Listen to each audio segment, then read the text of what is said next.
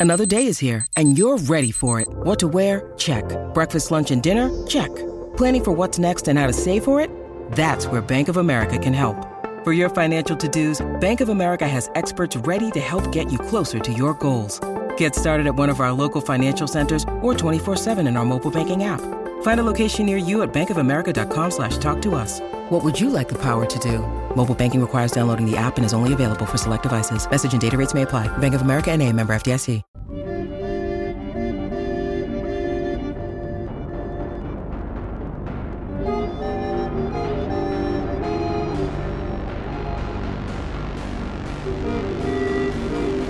Hello, this is Emily Swallow, the armorer from The Mandalorian, and you are listening to the Canned Air podcast.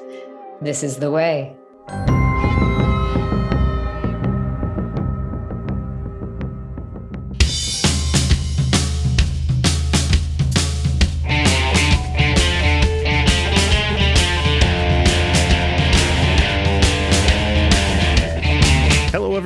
welcome to another episode of Canned Air, your tribute to pop culture. I am Jeremy Colley. And I'm Randy Hardenbrook. And returning to the show, we had this gentleman on at Halloween. He came on to tell a pretty cool ghost story about a Polaroid taken at Kings Island. If you want to know about it, you've got to go listen to the episode, people. And I strongly recommend it because it was a hell of a lot of fun.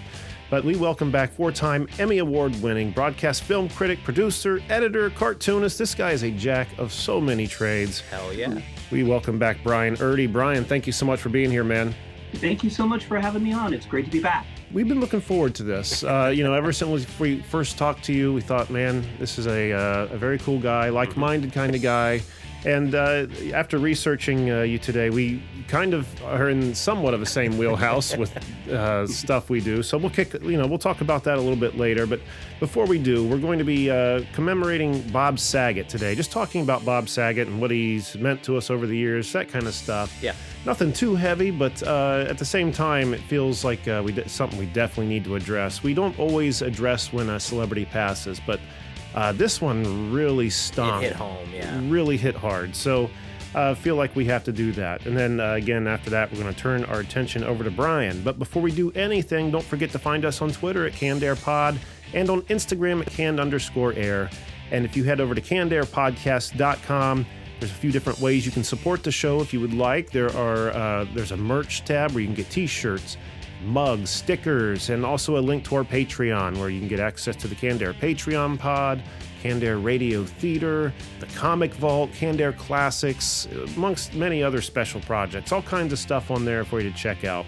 Patreon.com forward slash Canned Air Pod or just CannedAirPodcast.com. Hit the Patreon link. Randy, what am I forgetting? So if you're listening to us on whatever podcast player, uh, if you wouldn't mind giving us a like and review, we'd really appreciate it. That goes a long way. It doesn't seem like much, but it really does. That it truly does.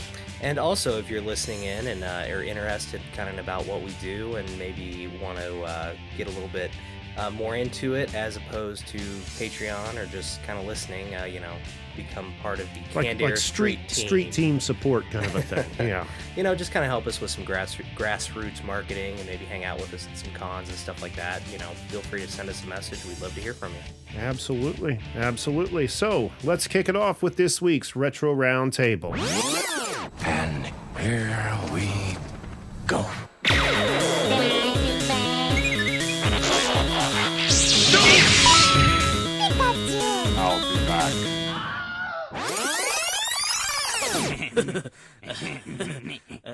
All right, guys. Bob Saget. Again, how uh, heart wrenching was that to hear? You know, we just recently lost uh, Betty White, which uh, was horrible to hear too. But, you know, uh, at 99 years old, she had an amazing career. She was an amazing person, but, you know, it didn't come as such a big surprise. Again, 99 years old. But Bob Saget isn't somebody that I had ever at 65 you know it just he had so much more time left and it just seemed like such a shock. Like i i it's still hard to believe.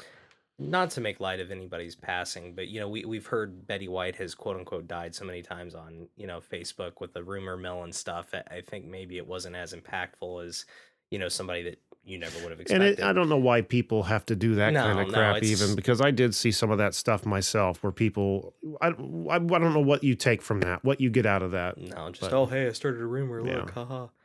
What about you, uh, uh, Brian? What did uh, Bob Saget kind of mean to you growing up? You know, I wasn't a super huge fan of Bob Saget at first. Um, I Yeah. I was long past sitcoms when Full House came out, but America's Funniest Home Videos, I loved that show. And the thing that kind of irritated me about that show at first was Bob Saget's narration over top of the little videos. Yeah, the And I just. I never got it. And when I finally did was when I got into television production. And I realized that if you had aired those clips just raw, some of those funny moments take 10, 20, 30 seconds of kind of setup before they happen. Sure. And and if you leave that to be dead space, I mean, that's an audience audience interest killer. I mean, Right. you're Right. dead. And then I was like, oh, okay, I get it. I understood why you had to have it. And then I discovered Bob Saget's uh, stand up. Yeah. And oh my God, everything I thought I knew about Bob Saget's style of humor went out the window because his stuff is raw and hysterical. And oh my God, I, I didn't see that coming. So No. I actually went back and started watching uh, some of the older episodes of American's Funniest Home Videos again and sort of understanding where he was coming from and, you know, his type of sense of humor. I just thought he, he's the best. And Yeah. I just couldn't get enough of his stand up and any opportunity. I uh, Amazon had a lot of specials come in. And uh, yeah, just a big fan. I became a big fan, which really surprised me. Yeah. And I I can't remember exactly the first time, but I you know, I guess the first time I ever saw him say anything out of you know, the family family man character would have been on like Half Baked. He made a cameo at the uh, at the rehabilitation center where he was like, "Marijuana isn't a drug. You ever suck dick for coke?" You know, like it's like, holy shit, did Bob Saget just say that? But yeah, then to hear his stand up was um wow, mind blowing because you you just thought I had no you, you know the pre, preconceived notion I had of this guy is so far off. right. And, you know, it just also makes you uh, kind of think about other people you might have a preconceived notion about, you know, just because they're playing this character, this role doesn't not mean that's who they are. But, um, you know, it's, it's America's Funniest Home Videos. One thing uh, that I was noticing, because I went and kind of looked at some of those episodes again today myself. And one thing that I never noticed before, because you know, I the the cheesy jokes and little skits that he would do between uh, the sets of videos.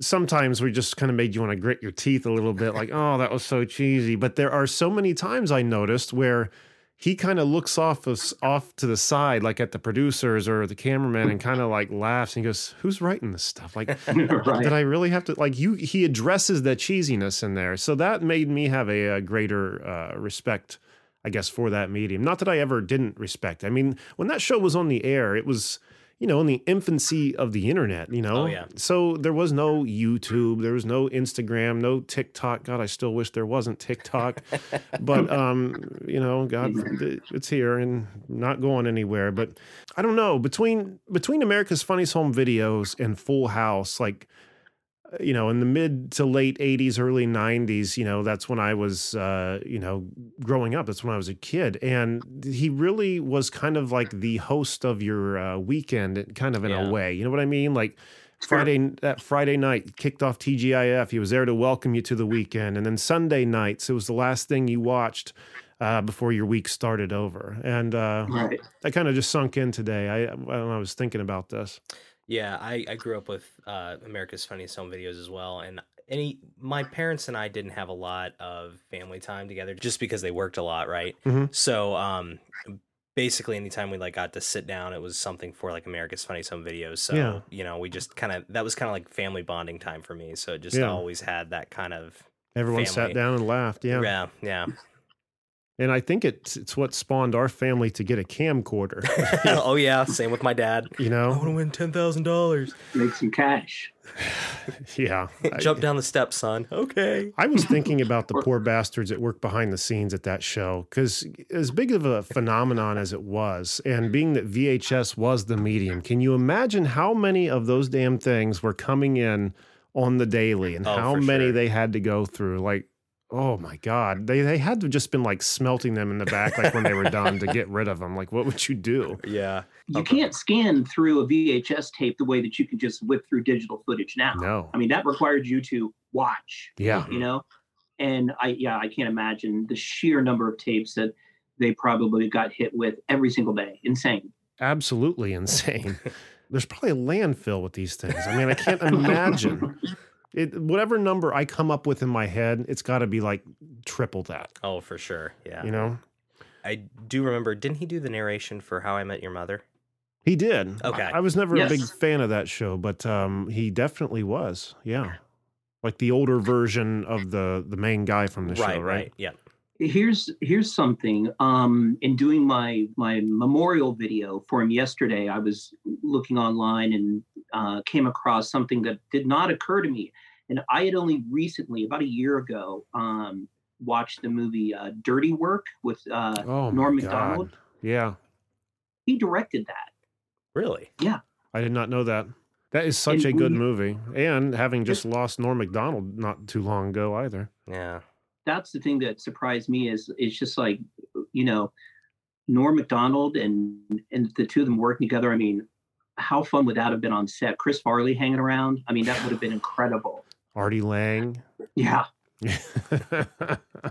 Hmm. Absolutely. I'd love to see that video you put together. If there's somewhere uh, we could view it, if you could send a link, I'd love to see it. Sure, I can do that. And I'm also trying to dig up a video. I interviewed Bob Saget. Uh, I only ever met him once, and it was on a red carpet. Okay. And um, it was in 2016 when they released Fuller House, the sequel. Oh, yeah. And I'm not a super big fan of red carpets. They're long and they're it's very competitive. It's very hot. You're kind of squashed in with a group of people, and you're all fighting to talk Yeah, to one another. Every man for and I himself. did, s- yeah, yeah, it's it's nuts. And I did something I never that I never would have done for a typical press junket because I don't you don't like to do anything that brings attention to yourself because if you do, you're not going to get invited back. But for this, I had an idea of something that I thought would be funny. Um, I mean, it's a terrible dad joke, and I apologize in advance. But I had a T-shirt made. I took the Full House cast photo from 1987 and I photoshopped Hugh Laurie in it, Full House, which I thought was hysterical at the time. Okay, do you get the connection? I, I don't. I'm sorry. Hugh, Hugh Laurie was in a TV show called House, the Doctor TV show. Oh, okay. yeah, yes. Got you now. See, the fact that I have to explain that shows how bad of a joke that was that, that I done to myself. But I showed up at this red carpet and um, was wearing just a nice jacket with that T-shirt on. And um, I, I don't remember the studio. I think the studio may have been Netflix, but one of their rips, uh, reps was not amused. Saw my T-shirt and didn't didn't think it was too funny. And had there been more time between when we were going to start, it- I, I might have been asked to go and change. But there, the, but things were a little crazy. We were just getting ready to start. And as the various celebrities are coming down the red carpet, at one point, um, Bob Saget is making his way down. You get a minute, maybe two minutes, and he walks up to me, and I engage with the typical celebrity question and answers. And at one point, he glances down and he sees my T-shirt, and he bursts out laughing. He goes, "That's hysterical! Where'd you get that?" I was like, "Well, actually, I made it." and I said it almost got me thrown off the red carpet because I don't think the Netflix people were too funny. And that was the point at which he he was he was dying because he's like, look, no, that's great. If you can, if your homemade bad joke T-shirt can get you thrown off a red carpet, you're you're doing well. That's awesome. I, was like, all right, That's I'll, a I'll cool take that story. So That's that was a lot of awesome. fun. What a cool uh, memory to have. And what Yeah. fucking prudes, you know, to even consider being upset with you over such a thing. like what what could have that possibly hurt? Oh, I, I and I know publicists. I'll tell you exactly what the problem was. They didn't have a problem that I, I had a Full House T-shirt on, but they had a problem that I had a different franchise mixed with their oh. IPO. That's what they didn't like. It could have I been the funniest thing in the world. It could have been the funniest thing in the world, but the fact that I had the audacity to merge intellectual properties, that's a no-no. gotcha. I see. All the same, lighten up Right. Netflix. Damn. Right. One other thing that I've heard several times, not only from him, but from the other rest of the cast uh, from Full House, is just how uh, close they were, you know, uh, during the show and years after. Bob Saget had said in an interview that, you know, like, they'll occasionally all meet up and get together Okay. and they'll go um, out to dinner or something. And he said, the looks that you get from people are just absolutely incredible because you know it's like it's kind of like a fourth wall thing. Like wait a minute. Thought they were a fictional family. What are they all what are they all doing here having dinner together? But I, I just awesome. can't imagine um, actually having ever seen that. How incredible that would be to witness. Especially when you're not expecting it. oh no. How could you ever? That's just that's the exact point. Like, Triple take, like, what? you would never expect it, but and how close him, Dave Coulier, and John Stamos were. You know, they were really tight friends, but they all were kind of collectively, I guess, had a raunchy sense of humor with each other. And I remember one story Bob Saget telling. I don't know if it was on a podcast or what, but this was years ago. He talked about a time when they were the three of them were going out and they were in a limousine they, it was it was bob and uh, dave they were going to pick up john and there was a uh, headshot that either dave had brought along or it was just in the limousine oh my god this is crazy and so they they pulled up to john's house and bob got out and went to get john Okay. okay while he was gone dave cut the mouth out oh, no. No. of the John Stamos headshot. And when they came back to the car, I guess Dave had his pants down and his dick through that the hole. Nice. Uh, There's nowhere I would have ever expected that. As soon as they said he cut the mouth out, I would have said, okay, he's holding it up to his face saying something Right. else. Never would have I expected him to have his dick through the hole. But I mean, it's just a window in on the just how close they were and the kind of humor they had Right. with each other, you know? Man, I, I really don't have a whole lot more to say uh, on Bob Saget. What about you guys? Anything else? Did you, in your research today, Brian, or yesterday, did you uh, uncover anything that's not really known? Yeah, I don't think this is particularly well known, but something that I found kind of fascinating, fascinating and interesting. When he was in high school, he was originally planning to be a doctor. That was Wow. his career goal. Right. And um, his let's see, his honors English teacher Elaine Zimmerman saw his creative potential and urged him to get into comedy and films. And uh, how cool is it to have a teacher in your life willing to say, you know, doctors be great, but you're a creative person. This is this is what your path should be or could be. Sure. And I thought that was very cool. Had you heard that? No. I had just I had seen some facts on him while I was looking around today, and I had just seen a title that said at one point he was thinking about being a doctor, but I hadn't heard everything about the teacher saying that because you would expect, you know, if it's coming between acting and being a doctor, that any teacher would be like, oh well, yeah, you definitely want to go for that. right, right. Yeah, be the doctor. But uh, a teacher that could actually see the the potential, that's truly amazing. That is amazing. Uh, you saying that made me remember I took some screenshots of some facts today. One of which uh, he started comedy when he was 17 years old. And uh, he said his first joke was, and I quote, I have the brain of a German shepherd in the body of a 16 year old boy. They're both in my car. Do you want to see them? nice. Oh man, and that's uh, one of his first big breaks before uh, Full House was he was doing a CBS morning show for a short time, which I found almost kind of funny. I, I think it was very short lived, but when he was on Full House, he played Danny Tanner's job was a uh, morning TV show host. It was like Wake Up San Francisco or something, right? Okay. So I thought that was kind of funny. I wonder if they wrote that in because of his previous job, Just or like if it was just uh, just a coincidence or something. I'm not sure, but I did Uh, not know that. yeah, I That's, hadn't uh, either. that makes me think of uh, David Letterman and his stint as a weatherman, weatherman on a, no, a local news affiliate. I didn't know that- that. Yeah, he spent like six months as a local TV weatherman. I mean, he's no Jym Ganahl, but well, I mean, nobody can hold a candle to Jym Ganahl. I mean, come on. no. That's how we know Brian's from Columbus, oh right? yeah. Oh yeah. I Gotta worked with him and Ben Gelber for 10 years. oh, you worked with them directly. Yeah, 10 years. Man, well, we need to get to talking about that. Uh, I, have got nothing else to really mention on Bob Saget. I just want, thought we needed to talk about it. Unless you guys have anything else, we can move on. Uh, I think I'm good. Godspeed, Bob Saget. Yeah, and rest in peace. Thoughts with his uh, friends and family. What a yeah, horrible sure. thing, and so unexpected. So, uh, yeah, rest in peace, Bob. We're going to go to a quick commercial break, and when we come back, we're going to be talking with Brian Erdy. So stick around.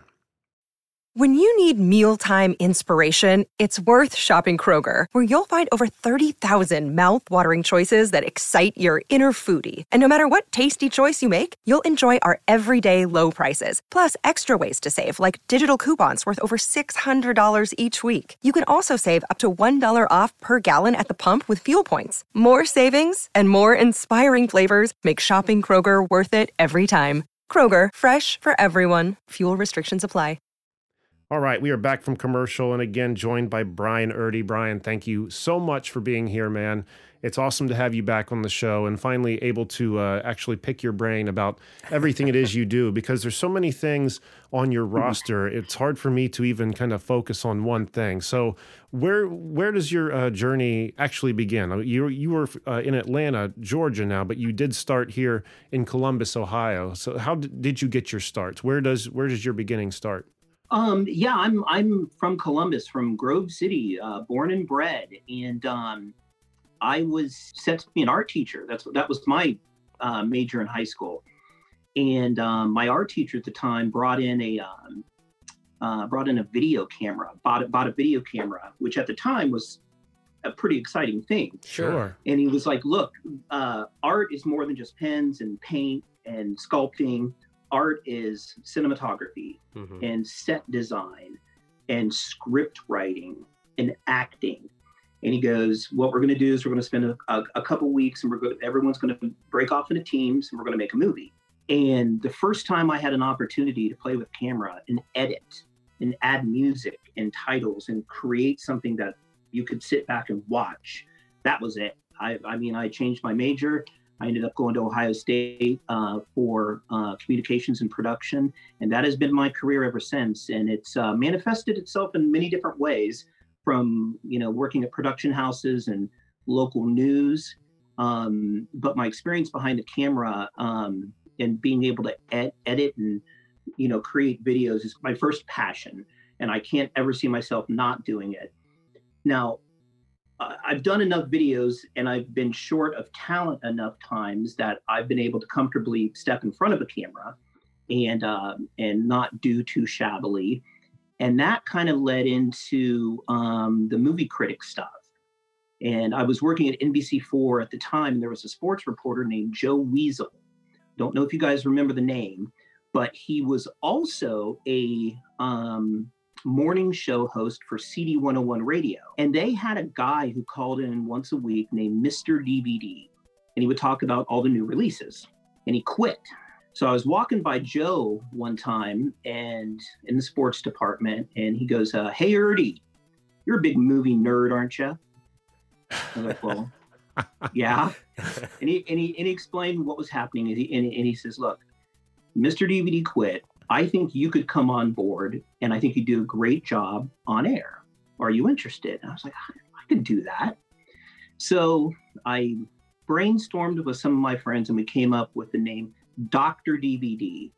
And I was Dr. DVD on CD 101 for 10 years. Oh, wow. And uh, it was a great experience by itself.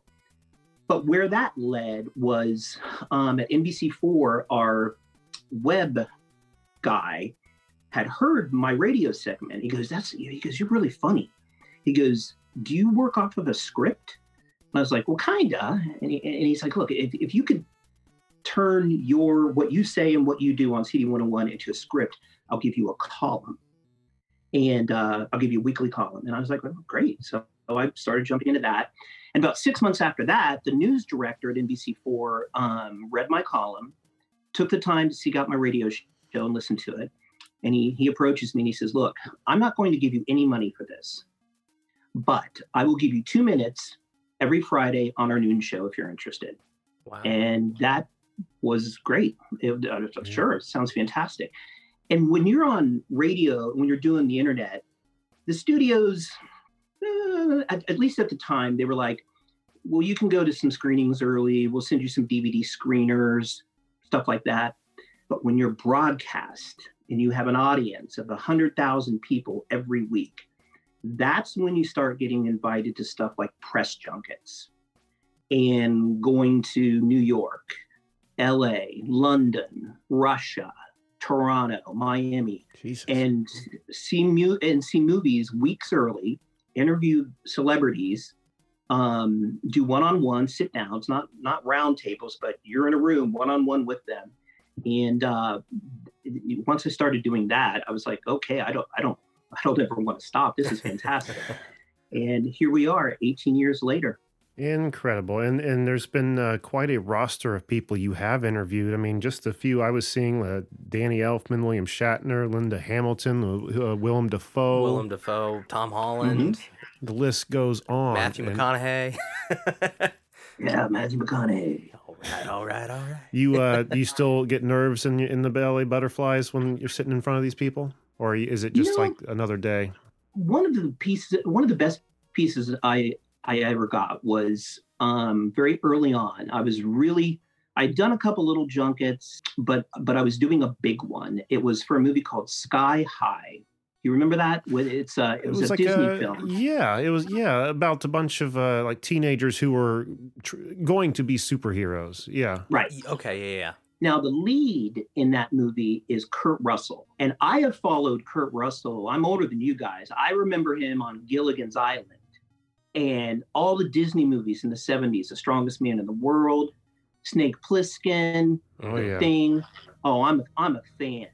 And the I some of the earlier interviews I'd done, I'd done Gilbert Gottfried, which was fun. I didn't I didn't have nerves with him, but interviewing Kurt Russell, I was nervous. I was really really uptight. And um, uh, one of the guys I'd gotten to be friends with on the junket circuit, a guy named Greg, he tells me, he goes, act like you've done it before.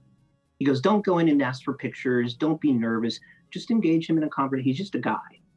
Act like you've done it before. Don't be stupid. Don't draw attention to yourself. Have a good interview, make it a conversation, and you'll be fine. So it's rare that I get nervous. And, and the last time I can think of that I was really uptight going into an interview was with uh, Tommy Lee Jones. Oh shit. Yeah. I can imagine what happened. He well, he has a um, reputation, um, and this is pretty well known, but especially amongst the people that do press junkets, um, he has a reputation of being just uh, curmudgeon. I mean, he he gets really upset really really quickly. So I'm like, okay. I come up with a series of three or four questions, and, and to, to understand what a press junket is, basically you're at the Four Seasons Beverly Hills, and they clean out an entire hotel room, and they set it up with lights and a microphone, two chairs, everything's all you have to do is walk in. They introduce you, they give you a little countdown. You have your four to five minutes.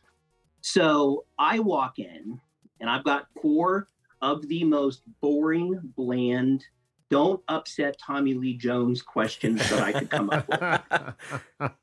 And I walk in, and um, there's uh, Mr. Jones is Brian from uh, Atlanta, and and I sit down. And my first question is, and I, honestly, I don't even remember the movie, but I, I was like, so tell me how this project came into your world. And he looks at me. What the hell kind of question is that? My agent sent me a script. I read the script and they paid me a lot of money to make this movie. Certainly not enough money to sit here with you during amateur hour. Oh and I'm like, God. oh. And, and where do you go from there? How do Right. you, I, I mean, where do you go? I, all I could do is just sort of bow my head and plow forward and, and hope that I can get stitched together 60 seconds of good copy that I can use in my segment. Otherwise, it's it's just going to be a bust. But yeah, that, that that wasn't fun at all. So, did the other questions pick it back up at all? Did he have similar reaction to the other ones? Was he just done, or was were you able to pull it back around? Because I, I know in this show, I know it doesn't compare to like what you do by any means, but uh, you know there have been times where I, you know, we sit down super excited to talk to somebody, and almost immediately either goes south or something like that happens Right, and right. your soul just falls down into your ass and you, you just Yeah. want to kind of hang up or be done but you don't because you got to you know You gotta have something back, yep. to release for that week so like was that moment did, were you able to pull that back at all did it or was it just uh, done at that point You know, I have I've heard all these stories about Tommy Lee Jones, and I often wondered if it was just his shtick. Hmm. So I laughed and I said, Yep, amateur hour, guilty as charged. So tell me about your character. And I just immediately jumped in there, sort of did a little self deprecating acknowledgement like, Yeah, I'm a screw up, but I'm a nice screw up. So let's move forward. Yeah. Tell me about your tell me about your character. And um, and then he got into it. And um, as is typical with such a short time window, the he he, he really got into talking about his character and, and we we had gone by this point about six minutes Hmm. and the room producer who's behind tommy lee jones is like wrap up wrap up wrap up and i'm like i'm not the one talking he's the one talking okay why can't you be behind me and give him the signals but um that's the only thing i could think to do and it, and it seemed to work okay yeah like you're going to dare cut him off Right after, after that. that. experience right right Jesus. right man like- get up and hit me wow, I just I'm picturing uh what was Agent K now, Yeah. like that just hearing that voice, you know, like damn how intimidating that would be. Like with like him or Jack Nicholson, like I would imagine having same kind of a demeanor. Have you ever interviewed somebody and had like an expectation of how they were, but it like totally like blew your mind and they were completely different? Yeah, ab- absolutely. Um, William Shatner was kind of a disaster because he was. Um, I don't know how much you love William Shatner, but Meh. he is either either yeah, he's either very thoughtful and inquisitive, or that's the image that he likes to put out there. So I was I was very curious in in talking with him um, to see how much of that is shtick versus who he actually is Okay. and I got introduced to him, and he says, "What? Where are you from? What do you do?" And I said, uh, "I am from uh, Columbus, Ohio. I live in Georgia, but um, I'm a video editor and a film critic." He goes, "Film critic?" He says, "Tell me why you think you have the right to criticize a piece of work that maybe thousands of people have worked on and passionately put all of their sweat and, and love and effort into creating this product and you can dismiss it with a hand wave. And i'm like okay that's not what we're supposed to be talking about but because it's my, my job you know what how do you how do you answer that? And and i did my best to kind of give him my you know my my thought and my thought process which is and here's what i said to him.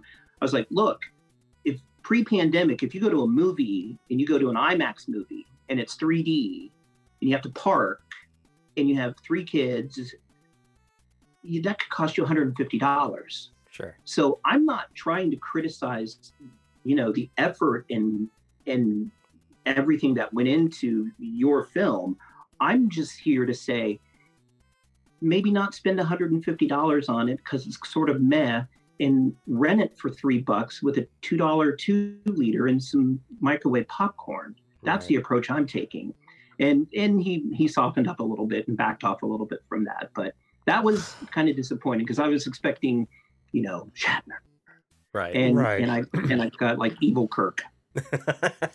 We had had uh, one of our first interviews years back before she passed away was Yvonne Craig, who was um, Oh, she was Marta the slave dancer on Star Trek. That's how she got to work with him, and she had talked about uh, how he was just kind of unbearable to work with at the time. Just his ego kind of uh, preceded his kindness. You know what I mean? But one thing that I had uh, just recently heard about him was you know he just not too long ago within the past month or two was actually taken into space or at least into the outer orbit mm-hmm. and then came Right. down. And i was watching coverage of that on youtube. And right when i don't remember how they came back in. I don't know you know if they were in a capsule that landed or maybe it was one of those rockets that lands itself. I can't remember. But as the thing is coming down a tweet comes through on his uh, t- uh, Twitter account saying, "Oh, what a miraculous thing this was," and just over o- overzealous response to what he had just experienced. But he couldn't have possibly typed that tweet up there. You know, it wasn't possible, especially when it came through. So it was obviously preconceived, uh, made before it had ever even happened and scheduled to post. And I just thought, well, that's kind of a letdown, you know, Right. It- obviously not genuine, but um, I had heard many similar things like that about the man before, but uh, you know, I don't know him. It's just, I just can't imagine the audacity uh, to come down on somebody the way uh, he did on you without even knowing them. Like, just saying I'm a film critic and then jumping your ass for that. Like, it's my job, Dick. and qu- and quickly. I mean, it was it, and it was the it was the polar opposite to answering your original question to meeting. Um, you know, I've ended up interviewing Kurt Russell like four times now, and you want to talk about somebody who I thought was going to be sort of intimidating, but couldn't have been nicer, and is smart enough to by the by the third time that I interviewed him, he knew my name. Wow. I walked in and they say, uh, "This is." He goes, "Brian from Ohio. How are the Buckeyes?" wow. Just he he's the best. Couldn't be nicer. That's so refreshing. yeah. So Yeah. refreshing to hear.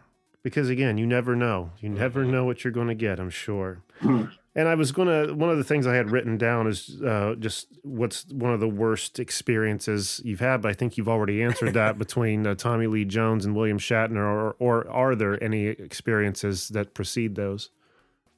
Um, some, sometimes you come across um, celebrities that, that actors that are just they're either tired or they're bored. They're getting asked the same question over and over and over and again. And Mhm. and again, the reason you do that is because if you ask stupid questions, interviews go off the rails, and so they get the same questions because people are using that the same way.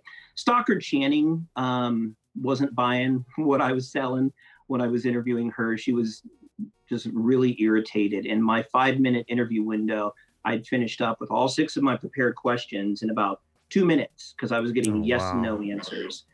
And the most awkward interview that I was really uncomfortable was with um, uh, Heath Ledger. Oh, holy Wow. shit. How, how This so? Why was- was it awkward? It was about a year before Dark Knight. In fact, they were they were filming Dark Knight, Okay. but they let um, Heath take a break because he was pr- um, promoting a film that he'd already finished called Casanova. I was really excited about interviewing Heath because, you know, all the controversy about him being cast as the Joker and how divisive that was, and I just I was really curious to see what he was like. I mean, this this guy's going to be the new Joker. How cool is that? I couldn't wait to talk to him.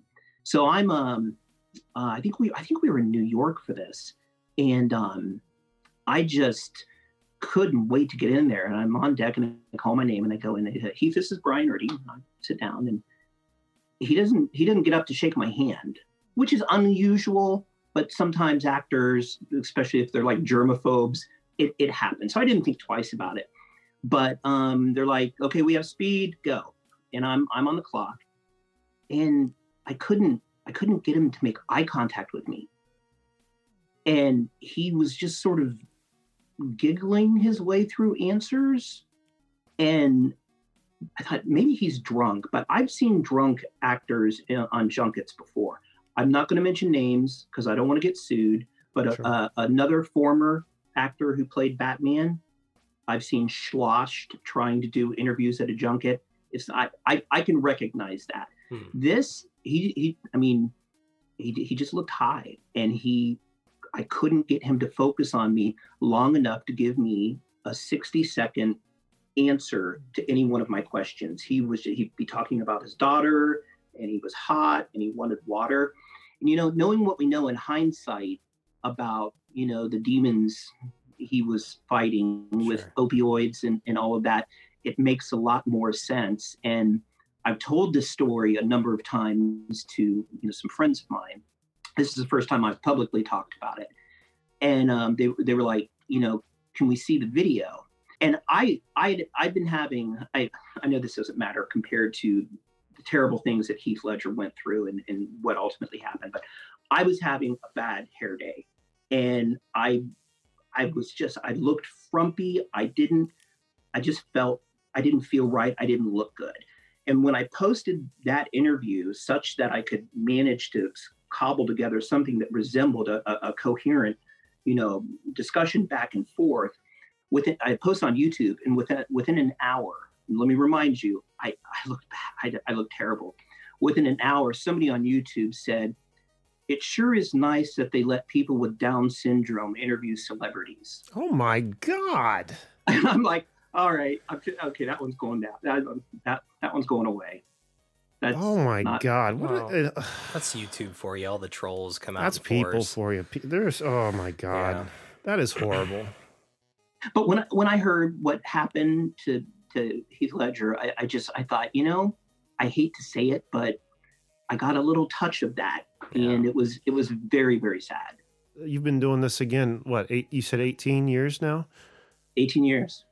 Wow, and that's just the tip of the iceberg. I can't imagine some of the other stories you've got lingering around. and I'm sorry, I don't mean to keep picking your brain or hogging the interview, Jeremy. No, no, you're fine. My question, I guess, in that, and kind of on a lighter note, have you interviewed somebody over multiple times over that period that you've kind of seen grow as an actor and like hey i remember when you like started out in you know this super small spot, part and now you're like this big a-list celebrity you know mila kunis okay is mm. somebody that i've done a ton of junkets for and you know going from that 70s show to you know some of the little tiny movies that she did all the way up to her amazing performance in black swan i loved talking with her and and watching her her growth as an actress and to be taken seriously enough to be put in that role which was i mean had required required some brave stuff going sure. into that film and um, she is a lot of fun. Um, I, I, have a couple things, a couple links I'll send you, but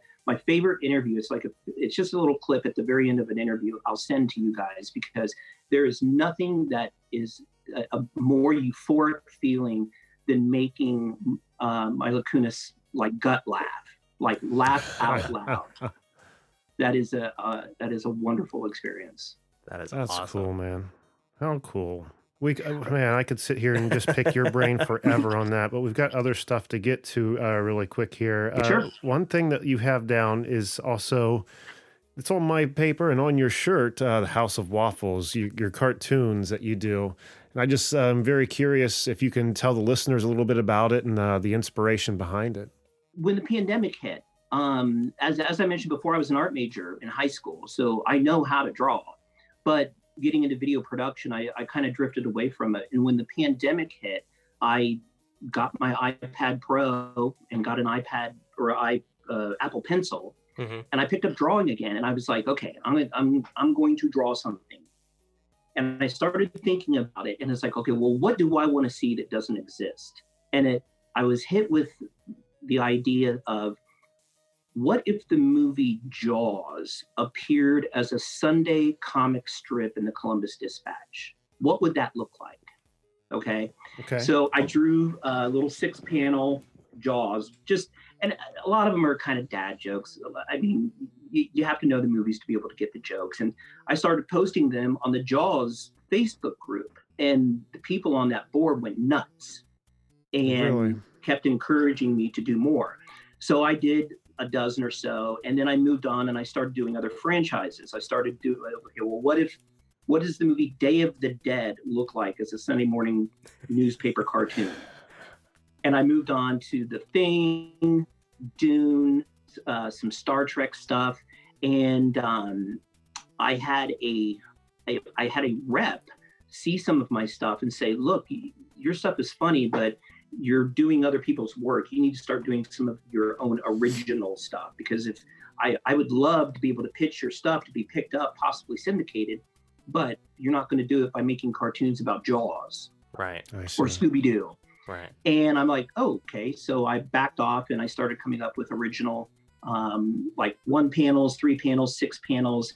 Um, some of it's uh, can lean towards some political jokes. Sometimes it's just, I, I love um, taking products and mashing them together in a way that is unnatural and funny. One of my comic strips is um, you're familiar with the household cleaner Spic and Span. Oh yeah. I thought, well, why not Spick and Spam? you know, mop those floors with that greasy, greasy, fresh smell.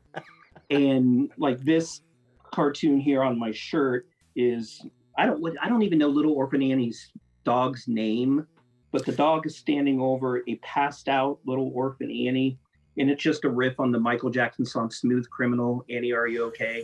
Are you okay? Are you okay, Annie? I saw a few online that had me uh, cracking up today. One of them was just simply titled "The Jefferson Memorial," and it was George Jefferson's head on a on like a pillar. It was all that had me cracking up, and also um, the tw- the Taylor Swiffer pads. It said very absorbed, very absorbent, very needy. I lost it, man. Those were those are brilliant. Those are absolutely brilliant. I would love to uh, see more of them. Where where can uh, I and the listeners uh, check out a full catalog of these? Are they on Facebook or? Yes. Um, for now, um, some some things are in motion, and um, but for now, you can check out if you want to see movie stuff that I've done, interviews and stuff like that. Uh, my franchise is called Movie Planet. It's got a Facebook page of its own. Movie Planet. And uh, uh, I also have the Brian's House of Waffles Facebook page with uh, probably a good 60 comics posted so far. And I've been encouraged to um, kind of get a backlog of these things. So I've been, I haven't posted many recently. That's because I'm trying to get as many done as possible for a pitch. So Oh, we'll see. It's exciting. Awesome. Very exciting. Yeah. It's good content and it's right in our wheelhouse. Love those love those comics, especially the ones that uh, make us laugh, you know what I mean? Yeah. Man, this has been so freaking fun to talk with you, Brian. I'm so glad we got you back on, and we're definitely going to have to do it again in the Hell yeah. future. Is there anything else uh, before we go that uh, you want to mention that we didn't touch on?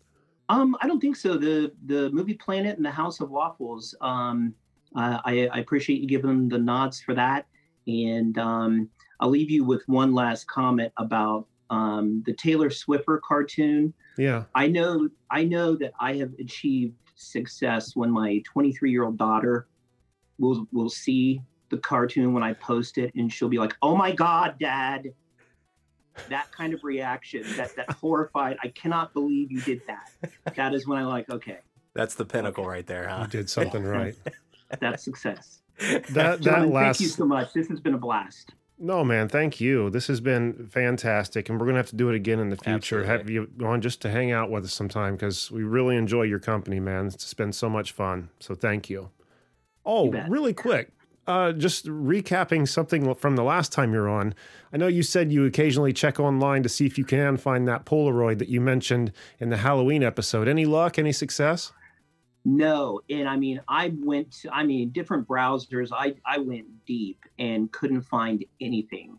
And uh, I'm not giving up because that's um, that that that was too profound of a, a moment for me as a kid. That Sure. someday that's going to pop up, and hopefully they're going to somebody's going to find it in in a book and be like, "What is this?" And Yeah. hopefully they'll post it online. I've got to look up what episode that was of ours really quick. It wasn't that long ago. It was just again. It was the Um, Halloween episode. That's episode uh, 414, the 2021 Halloween special. So check that out. And again, Brian, thank you so much, man. It's always a pleasure. You bet. We'll see you next time. Randy, what do we got on the website, sir? Go to cannedairpodcast.com, check out previous episodes, our Hall of Heroes, our uh, previous guests we've had on the show, and if you're interested, uh, give us a shout on our contact page.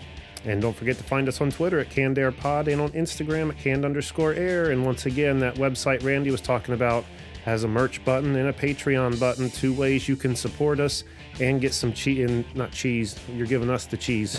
Get some. You get something for the cheese. exactly, something for said cheese. And um, anything else? Uh, if you're interested in being a part of the Canned Air Street team, let us know. Yeah, reach out to us, contact page, social media, Facebook. There's a million ways to reach out, people. If you don't know how, then you're not interneting properly.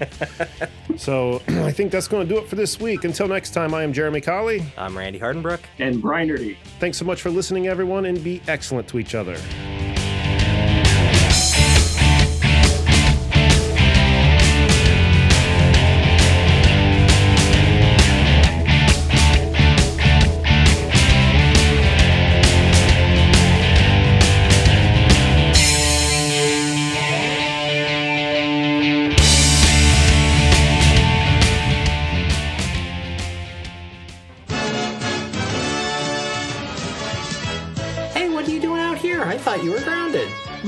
Are mean, so I'm running away from home. Where are you gonna go?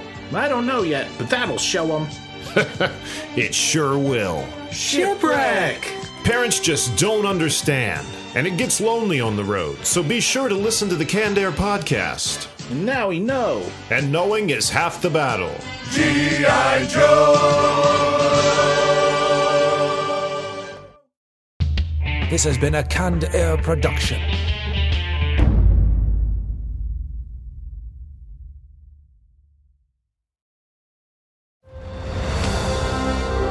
I'm Ken Harbaugh, host of Warriors in Their Own Words, a podcast that presents the unvarnished, unsanitized truth of what we have asked of those who defend this nation. As a country, we need these stories more than ever. Stories from Americans who have borne the battle, including 30 year old remastered interviews with veterans from World War I recounting their time in the trenches of Europe, and with veterans from World War II, Korea, Vietnam, and from our most recent conflicts in Iraq, Afghanistan, and other battlefields Americans may never have heard of. Hear their stories by listening to Warriors in Their Own Words wherever you find podcasts.